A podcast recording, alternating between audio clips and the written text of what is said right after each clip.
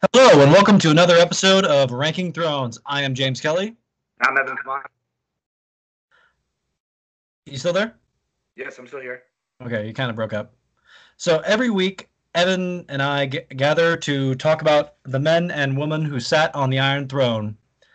Uh, I am a book fan. Evan is more of a TV show fan, so he comes in fresh, and I tell him all about the life stories of the of George R. R. Martin's kings who sat on the Iron Throne, and then we treat them like re- real people and rank how they did. right? We're if you're a new listener, you're you're in in the middle of a big multi-part series uh, on the Dance of the Dragons, and this is actually an interesting w- point to jump in on because we are for this episode we are starting what could be an and this is going to be one of the rare things we do unless we do episodes about some of the claimants hmm we're, we're getting an entirely different perspective on a reign and on the events that transpire. hmm Kind of like the TV show The Affair, where you see things from one person's perspective and you see things from another person's perspective. Right, and you see how how each party sort of sees the events. hmm So, uh, before we begin, though, um, normally I ask Evan uh, if he can tell me anything about Aegon, but he can tell me quite a bit about Aegon the Second. So instead, um, we're going. Um, oh, first, uh, last episode we we kind of did a little, almost a fun bonus episode, honestly, of uh, of this one little king who did sit on the Iron Throne, Trystane, for a month. Hmm We both felt sorry for him, but he was no dragon. No. No. But this week we are doing the official king who is on all the official lists of, of kings who sat on the Iron Throne. It's Aegon the Second. Right. So, Evan, like uh, normally I ask if he, um, I got a little sidetracked, tangents. It happens. Is uh, is if he can tell me anything about Aegon the Second. But instead, I'm going to ask for fun. What do you think, Evan? Like just for predictions for Yeah. what do you think's going to happen to Aegon? Not gonna last too long. Well, you're on the money. So, okay. Um, about the sources, we still have good old Fire and Blood. And Fire and Blood is interesting, though, because with Fire and Blood, we we, we encounter, again, which we had with Rhaenyra, a very much a biases of sources Yes. in that Mushroom despises the, the source within Fire and Blood. We have three main sources, and Mushroom, who was a who was uh, Rhaenyra's court jester, hates Aegon the Second, whereas uh, Septon Eustace, who wrote his account of the Dance of the Dragons, Mhm. really, really try, paints the most rosy picture of of Aegon the Second, Mhm. and Munkun is kind of in between the two Hmm. but he's ri- writing much further along in the events that transpired. And so we'll get into that. But in the short run, basically, mushrooms, Aegon the Aegon the Elder is is a wicked monster, and Eustace's he, mush, Aegon the Second is a bit more reluctant. Mhm. Oh, and also in that account, I, I didn't really realize it, but now thinking back on it, in Mhm. that version, pretty much everything negative about Aegon II is more attributed directly to to uh, Sir Criston Cole, the Kingmaker. That's not too uncommon in history. Yeah, so you just find a good scapegoat. Yeah. Happens Uh, all. Like uh, the Second Crusade, they they were the Muslims who were recording were a little bit more forgiving of the the king who went to war with them, Mhm. but they were very critical of this horrible monster Renaud of Chatillon, Yeah. who was just this utter fanatic Ironically, the, the Kingdom of Heaven, uh, he's actually toned down. He was worse in real Yes. life. Yes, that, that's something that surprised me. But it's Mhm. like then I'm like, um, you know what? I'm not surprised. At the same time, it like, yeah, Just- something, something again. I like to something I like to point out is, is that we don't have it today, But how important religion really was a thousand years ago cannot be overstated. Oh no. Well, that's a fun. If we ever do a podcast about Kingdom of Heaven, we could probably get into that more deeply. But I mean, we, we kind of covered that with the Maegor episode, Right. just like uh, in that the serious religious rebellions. Uh, check out that episode for uh, their serious, like just Maegor constantly f- having to fo- deal with that. So now, here's the great companion episodes to the Rhaenyra episodes, and a little bit the Trystane episode. hmm Here's our first part on the life of Aegon II.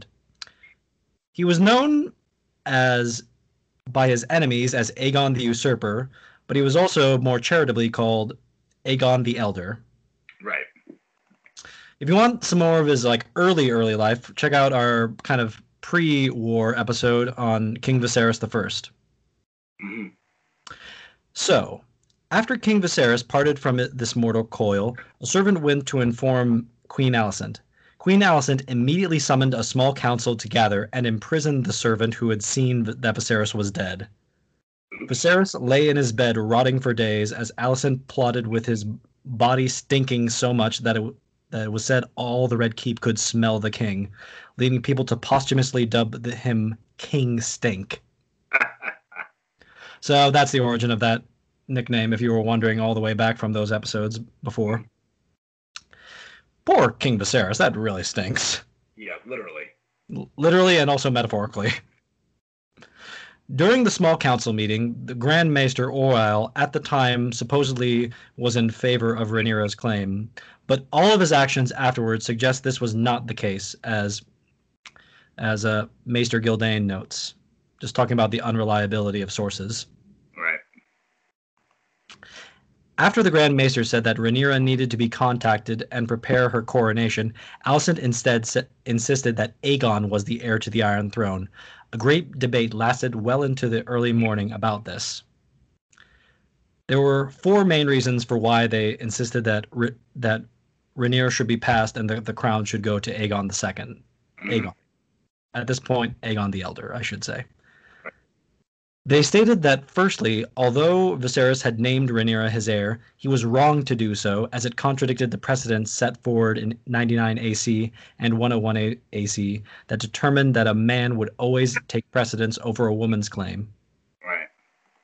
That part's actually, well, we'll get into it when we get into the ranking part, but that one's like a reasonable-ish hmm Secondly, they said that all Rhaenyra's Velaryon sons were really the bastard sons of Harwin Strong. Uh, of course. Probably. Having a bastard sit on the Iron Throne as Jake was Rhaenyra's heir was unacceptable. A Yeah. bastard but is by his nature duplicitous and evil from the nature of his creation. Right. And it would be absurd, Evan, for a bastard to sit on the Iron Throne. That'll never happen. Never. Thirdly, they dreaded that although that though Rhaenyra would sit on the Iron Throne, it would truly be Daemon who ruled Westeros, and that was unacceptable. And to be fair, they, they did say that Rhaenyra had named uh, Daemon, I believe, her Lord Protector. Mhm. So she was willing to share some of her powers with Daemon. Mm. And Daemon was a dubious bloke, to say the least. Lastly, if Rhaenyra took the throne, Aegon's children and Alicent's other two sons' lives were in jeopardy as they were other claimants to the throne. Right. That's something that's like, uh, when you get down to that, that's always a problem. That always is a problem. And that, that is a real, actual concern. And that's one of the reasons why Robert was really obsessed with getting the Viserys and Daenerys. Is Oh, because, like, they, they can be propped up as other options. Right. Like when you get a medieval society, it's not like elected officials. Like if there's someone else who can claim legitimacy, They will. They will that's. That happened. That happened all the time. If and especially when, I mean, here's the real truth of, of of a lot of royal societies. It's not the king who makes a lot of decisions. It's the barons and the lords sort of squabbling amongst themselves to decide what's going to happen. yeah. So yeah, So and that happened all the time. They would usually say, "Well, he's not making us rich." let's get his brother. Let's get his Yeah. brother. Get his son to do it. Yeah. So, though most of the people on the small council agreed that it was best for Aegon the Elder to take the Iron Throne, they were still were nervous as they knew that defying Viserys' will would mean civil war. hmm So that was one of their yeah. One man in the small council, Lord Beesbury, who was master of coin, adamantly refused to take part in the treason and said that Rhaenyra was the true queen. He was either sent to the dungeons where he starved, or had his throat slit by Sir Criston Cole, or shoved out a window and died on a spike. Ouch. He was the first to die in the Dance of the Dragons. Lara Strong, known as the Clubfoot, Grand Maester Orwyle, and Lord Hightower took a blood oath of loyalty to Aegon the Elder's cause. Alicent was there and bore witness to this, but took no part on account of her sex. Hmm. Aegon was not in his bed with Helaena when the, they were were to tell him that he was king. He was undoubtedly with another woman, which even the the more positive accounts of of Aegon admit as much. Oh. In Mushroom's version, he was forcing people to fight one another after coming out of a brothel. But the mm. version that Gildayn likes is that according to Eustace, when he was found with his lover, he rejected the crown. He said that it was Rhaenyra's and that he would betray his sister by claiming the throne. He had to be convinced that if he did not take the throne, he would be sentencing his children Jaehaerys, Jaehaera, and Maelor to death. On this reason, Aegon agreed. Interesting. And honestly, I kind of believe it. I, I, I could believe it. Yes. like he doesn't strike me a- a- like this kind of like is a bit character defining true but it kind of sets the tone for a little bit for what he later does hmm but uh, I, I believe like and this is something that's really interesting he kind of almost is a, a precursor to theon greyjoy Right. Of just like or or maybe even tommen Mhm. of like just like the mother is way more ambitious than he is than, Yeah. than the actual son yeah. or a parent is like basically forcing them to to do something that they don't really want to do. Mhm. So Aegon at last had ravens sent out proclaiming that his father was dead and he was king. The small folk were purportedly confused and stunned by this. One was bold enough to say, "Long live our queen." Hmm. So, not at all like even the small folk know, "Uh-oh, Problem. Yeah, problem. Aegon had his cor- coronation ceremony in the Dragon Pit. He was crowned with the same crown worn by his namesake, Aegon the Conqueror. Nice. According to one source, the Dragon Pit was full, but others say it was half full. After the coronation, Aegon II took to the sky on his illustrious golden dragon Sunfire and circled King's Landing. Cool. And it was also during this time that he officially changed the Targaryen banners to be uh, a golden dragon on a green field, as if to signal that he is the new Aegon. Interesting. Many people feared that what was about to transpire and tried to flee King's Landing until Alicent had the gates of King's Landing shut. Not good. Alicent sent off her son, Prince Aemond One Eye, to Storm's End to broker an alliance with Lord Borros's Baratheon. Prince Aemond was told to marry one of Lord Baratheon's daughters. It is not said which he chose, but the one noted as clever was notably spurned. Lord Borros chafed that Rhaenyra presumed he owed her his allegiance simply because they were of distant blood relations. Hmm. When Luke Velaryon arrived to Storm's End, Prince Aemond taunted him as Luke Strong. Prince Luke gave his message to Lord Borros, who guffawed at it and asked Prince Luke which of Lord Borros's daughters he would marry to earn his allegiance. Luke Velaryon grew pink and said that he was already betrothed to his cousin. Lord Borros told him to go home and tell his whore of a mother that his loyalty was not so easy to gain. Prince Aemond then drew his sword and demanded an eye from Luke Strong. Prince Luke said he was obliged not to fight by an oath made to his mother and refused. Prince Aemond called Prince Luke a coward and demanded his eye in payment for the eye he had lost because of him and his brothers. And check out the the King Viserys episode for that. Yeah. But yeah, Prince Luke was one of the and his two brothers were responsible for Prince Aemond losing his his his left eye. But Lord Borros ordered that no harm would come to an envoy under his roof.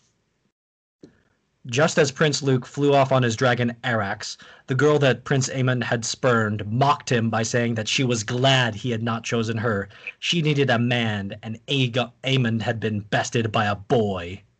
Incensed, Prince Aemond angrily said if he was free. Lord Borros shrugged and said, You are free to do what you will out of my castle. Hmm. Prince Aemond on his dra- ancient dragon Vhagar, ridden by Visenya in the conquest, attacked Prince Luke on his dragon Arax. Vhagar was five times the size of Arax and easily decimated the young Prince Luke. Prince Aemond One Eye would from then on be called Prince Aemond Kinslayer. He laughed it off. Alicent was appalled by her son's actions, while his grandfather, Sir Otto Hightower, called it stupid. After the death of Prince Luke, the Blacks struck back by having assassins known as Blood and Cheese kill Prince Vis- Jaehaerys before Queen Helaena. Queen Alicent and Jaehaera and Maelor were mm. also there and bore witness to this. After the horrors, Queen Helaena shirked away from her son Maelor in grief and shame that for having chosen him to die. Queen Alicent became the primary caregiver for her ch- grandchildren. Aegon II responded by having Blood's head, and when Cheese the rat catcher was was never discovered, he ordered all rat catchers executed. Jesus. Sir Otto would supplement the city with 100 cats being sent for. Aegon the usurper took to drinking in excess in grief. After this action, Rhaenyra's blacks won some early battles. Enraged by this, he accused his grandfather, Lord Hightower, of dithering away by trying to gain allies. He named Sir Criston Cole the Kingmaker as his new hand to the king and commanded him to bring him victories. Mm. Impatient, Mhm. Lord Hightower departed to take up his spot in Old Town. He was accompanied by Prince Daeron, who would help turn the tides on his dragon and allow the Greens a victory when they were had been outnumbered. Prince Daeron would be dubbed Daeron the Daring, though his character was hardly that, as he was mostly an unambitious and unassuming prince. Nah. He was the only one of his brothers to be saddened by the death of his father, King Viserys.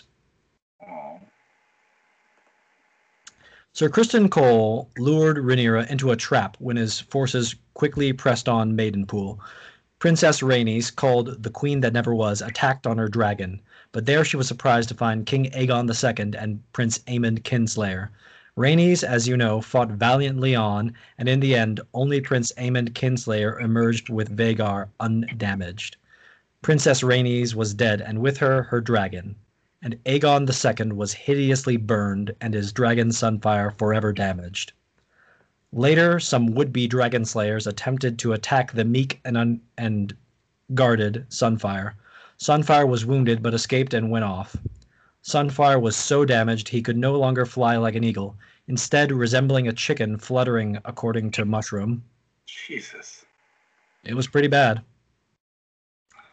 Aegon II was escorted back to King's Landing, where he would be given milk of the poppy to ease his pain. For the sake of the realm, the duty of governing was given to Prince Aemond, who took Aegon's crown and was declared protector of the realm. Aemond and Sir Criston, yeah, yeah.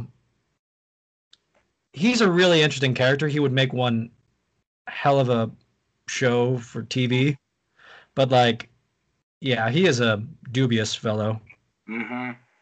He honestly makes Daemon look nice by comparison. Yeah. Aemond and Sir Criston planned an invasion of Harrenhal. They gathered a massive force to ensure the retaking of Harrenhal.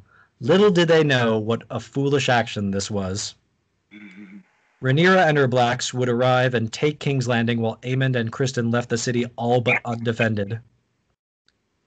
Mm-hmm. Lord Nope. Larys Clubfoot arranged for Prince Maelor, Princess Jaehaera, and King Aegon II to be divided and sent to three locations. Smart.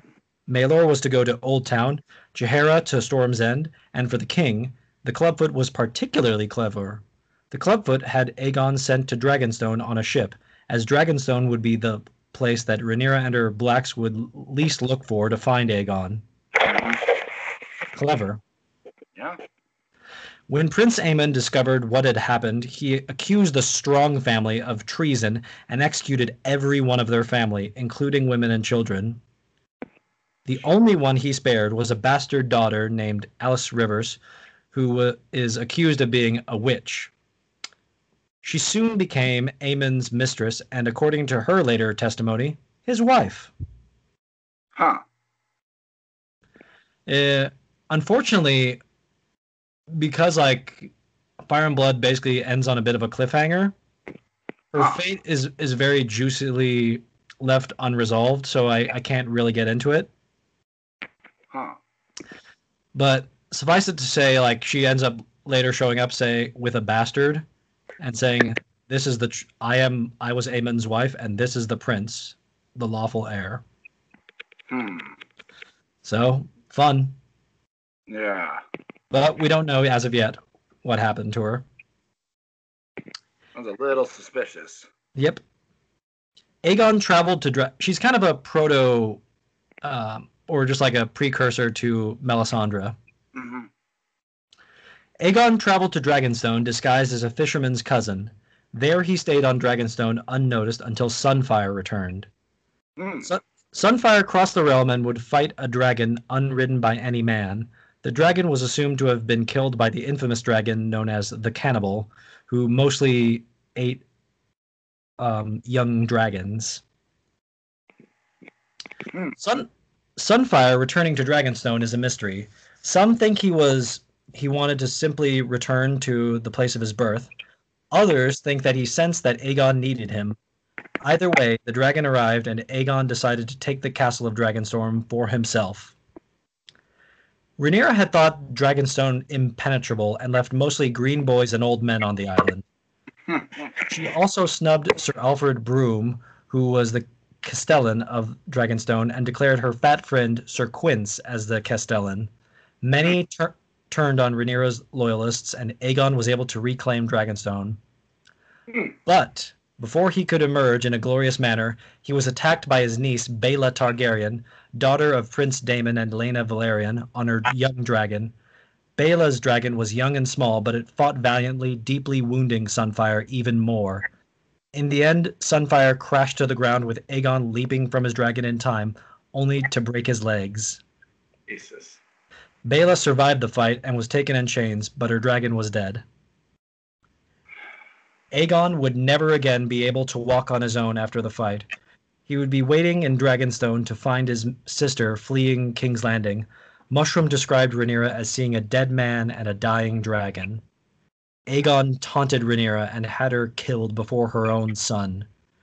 Sir Broome suggested killing Prince Aegon the Younger, but King Aegon II insisted he was a valuable hostage.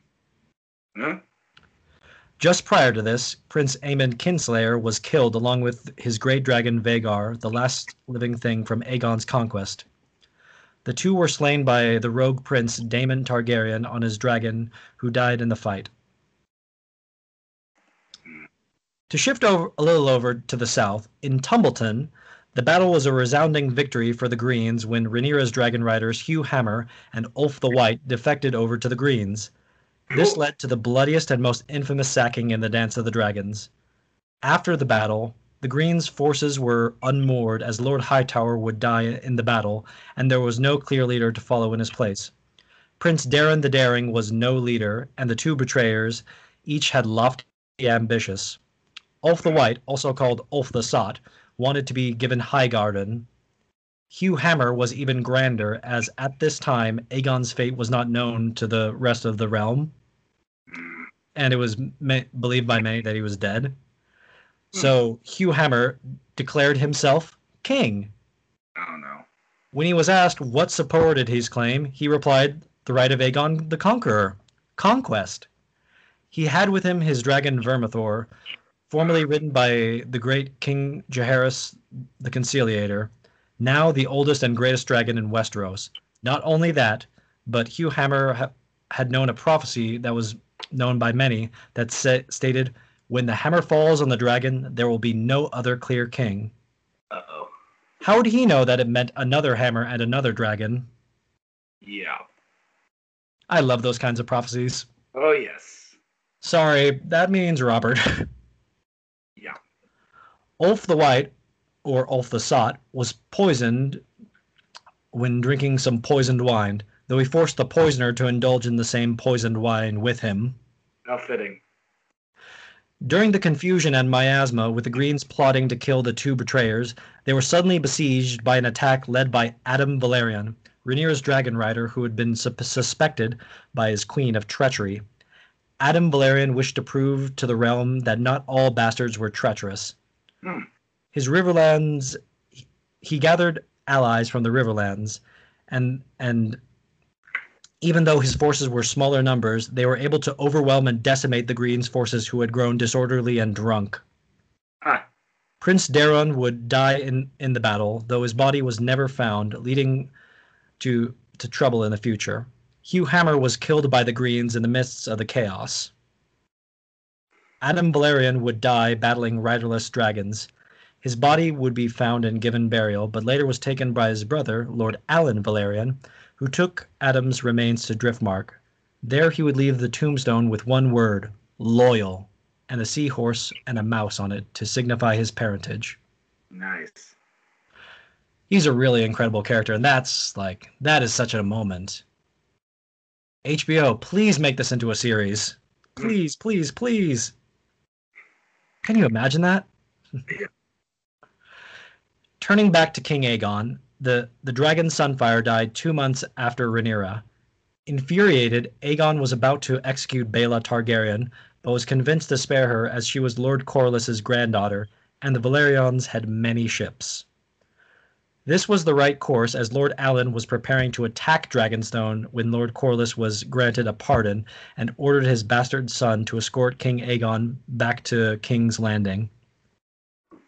Lord Alyn, however, made Aegon the Usurper return to King's Landing on his mother's ship, the Mouse, to humiliate Aegon as being nothing but a mouse. Aegon returned with King's Landing, having been res- recently restored to order thanks to Lord Borros Baratheon. Give him some credit.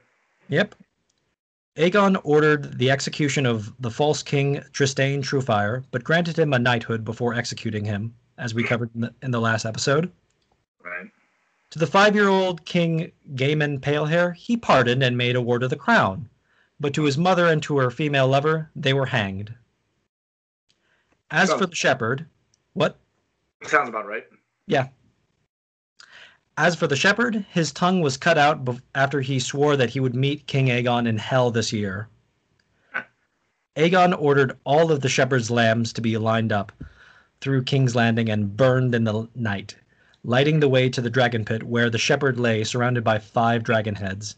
He was burned alive personally by King Aegon. Wow. Lord Corlys Velaryon petitioned the king to issue a general pardon on all of Queen Rhaenyra's allies and for Aegon to marry his nephew Aegon the Younger to his daughter Jaehaera. Queen Alicent said this was absurd, as the lords needed to be severely punished for rebelling against the true king. Hmm. As for Aegon the Younger, King Aegon would allow the boy to take the black or be gelded. No matter what, Aegon the usurper was determined that Rhaenyra's line would die with her. Jeez. Lord Corlys wanted walked away infuriated, and when when gone, Aegon the usurper wished to kill the sea, sea snake. Hmm. Instead, Lord Larys Clubfoot gently reminded the king that they needed Lord Corlys so long as his bastard son, Lord Alyn, commanded ships that could easily switch allegiance. He Right. also informed the king on their plan to kill Lord Corlys, which they had arranged shortly before freeing him, like privately among the amongst the Greens. Mhm. They planned to kill Lord Corlys the minute he was no longer uh, an ally, Hmm. or more, or basically useful to them. So, sneaky bastards. That sounds like war. That's Yep. War. He also informed the king, like Lord Lord Larys Clubfoot, also informed the king on the. Oh, I already said that. Lord Lord Lord Larys then said to give Lord Corlys everything he wanted, as it was easy to promise a prince was heir and then rescind that in time. Right. Reasonable. Yes. Cold. Aegon II agreed and named Aegon the Younger his heir and betrothed him to his daughter Jaehaera. Lord Larys then went to Lord Corlys to inform the Sea Snake that they had planned on killing him. Lord Larys seems to be an elusive figure akin to Varys or Littlefinger. He had his own goals, and whatever he wanted was anyone's guess. Hmm. The Clubfoot convinced the Sea Snake to wait to strike, as Aegon II was clearly doomed. And with that, we're going to end part one of Aegon II. Hmm. So, interesting place to leave off on. He's uh, made a lot of mistakes, Yeah. but he's uh, pretty determined. And what's going to happen? Mm-hmm. We'll have to find out next week. So, tune in next week to find out. Thanks Mhm. for joining us. Thank you for joining us.